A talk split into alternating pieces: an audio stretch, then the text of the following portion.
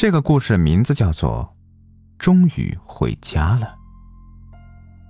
阿海生活在一个普通的小山村，在那个年代，一个小山村还是贫困地带，能吃饱已经是万幸了，就别提其他的了。阿海是这个地方土生土长的人，没上过什么学，也没有多大能耐，就靠着几亩薄田过日子。好在父母在去世上攒了些积蓄，帮他娶了个老婆，他才没有打光棍。阿海的老婆是他们邻村人，人长得漂亮又勤快。自从嫁给阿海之后，两个人就夫唱妇随的过得非常的融洽。天有不测风云，阿海的老婆兰兰嫁过来第二年就给阿海添了个儿子。本来是喜事，没想到刚生完孩子没多久的兰兰就得了重病。阿海为了给兰兰看病，借了很多的外债，好在把兰兰的命给救回来了。没多久，要债的就找上了门。阿海为了还债。决定出去打工，阿海跟兰兰说了自己的想法，兰兰坚决反对。他骨子里有种根深蒂固的思想，就是故土难离。最主要的一点是他觉得，即使再苦再累，还是一家人在一起最好。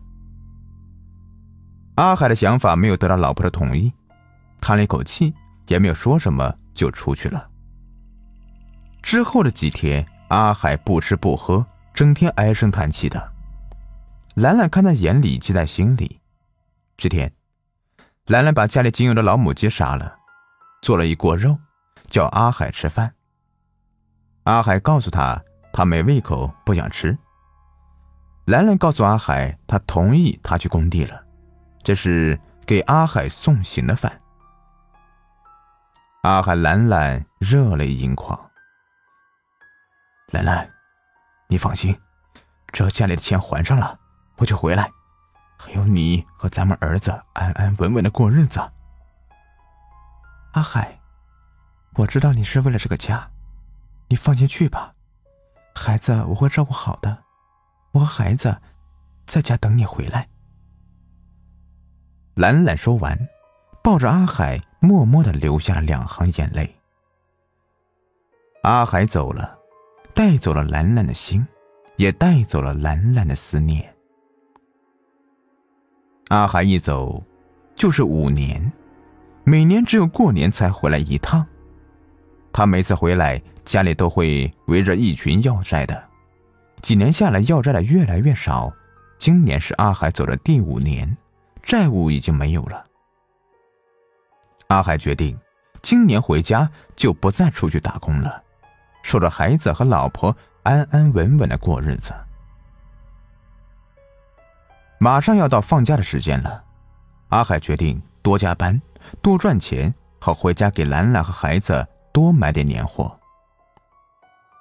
这天，阿海的老板把所有的工人都叫到了一起，老板告诉他们，马上要过年了，需要大量的货源，要加班加点的工作，有没有谁愿意加班的？工资双份，很多人听到工资双份都动了心，可是他们也知道，人要是连续的工作，身体是吃不消的。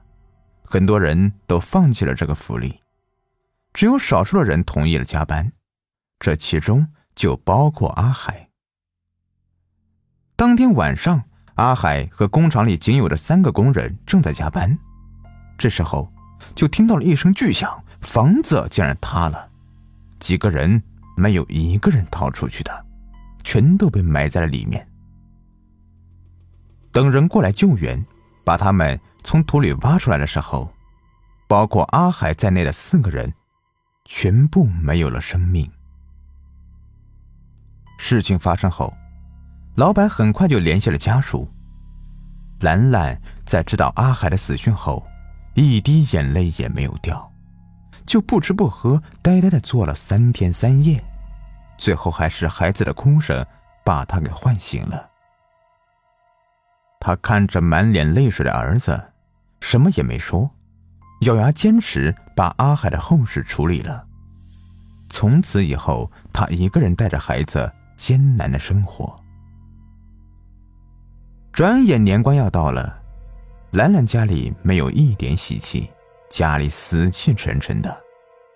二十九的晚上，兰兰把孩子哄睡之后，把阿海的遗物拿出来，抱着压抑的哭泣着。兰兰哭着哭着，突然感觉一个冰冷的怀抱抱着她，她第一反应就是吓一跳。当她抬头看清对方的脸的时候，刚开始吓一跳，就看到对方满脸是血，脸也变形了，但是依稀还可以辨认出是自己的丈夫阿海。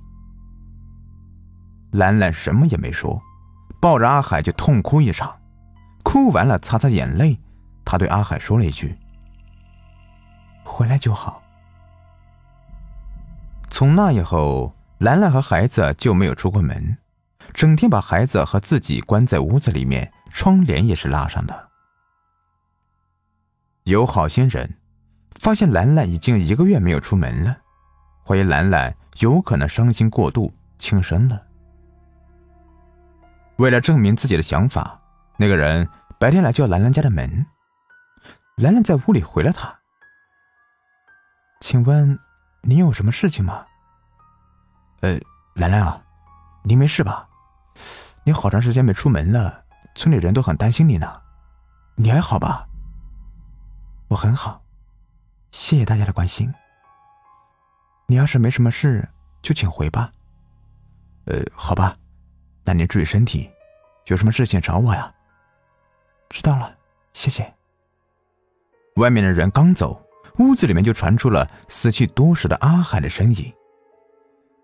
兰兰，这样也不是办法，人鬼殊途。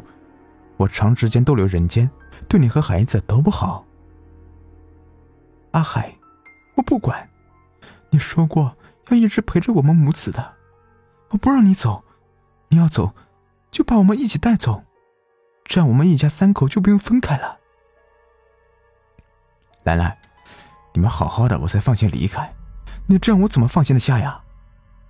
你放心不下就陪着我们。哎呀，我会害了你们的。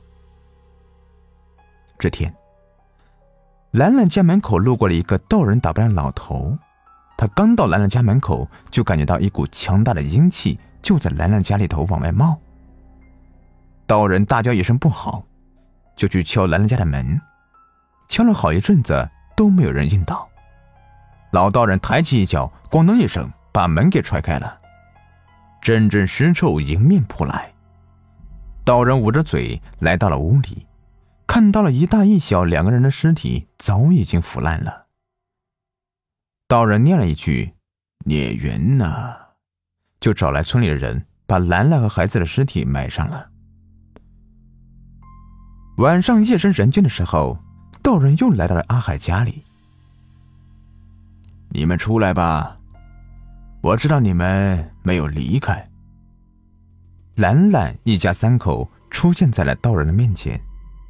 兰兰带着孩子和阿海，扑通一声跪在了道人面前。道长，求你让我们一家人在一起吧。哎呀，孽呀！明知道人鬼殊途会害了你们，为什么还要执着呢？道长，我们一家很幸福的，求您成全。人有人道，鬼有鬼道。你们不能留在人间，我现在就超度了你们。不要啊，道长，求求您了，放过我们吧。我会让你们一家三口投胎到一个别人家去的，去吧。阿海一家三口被超度之后，道长才告诉乡亲们兰兰和孩子的死因。原来。兰兰和孩子长期受到阿海的阴气侵蚀，早就死在了屋子里面。只是他们自己还没有意识到自己已经死了罢了。直到尸体被掩埋，他们才知道自己已经死了。好了，这故事就说完了。如果您喜欢的话，别忘了订阅、收藏一下。感谢你们的收听。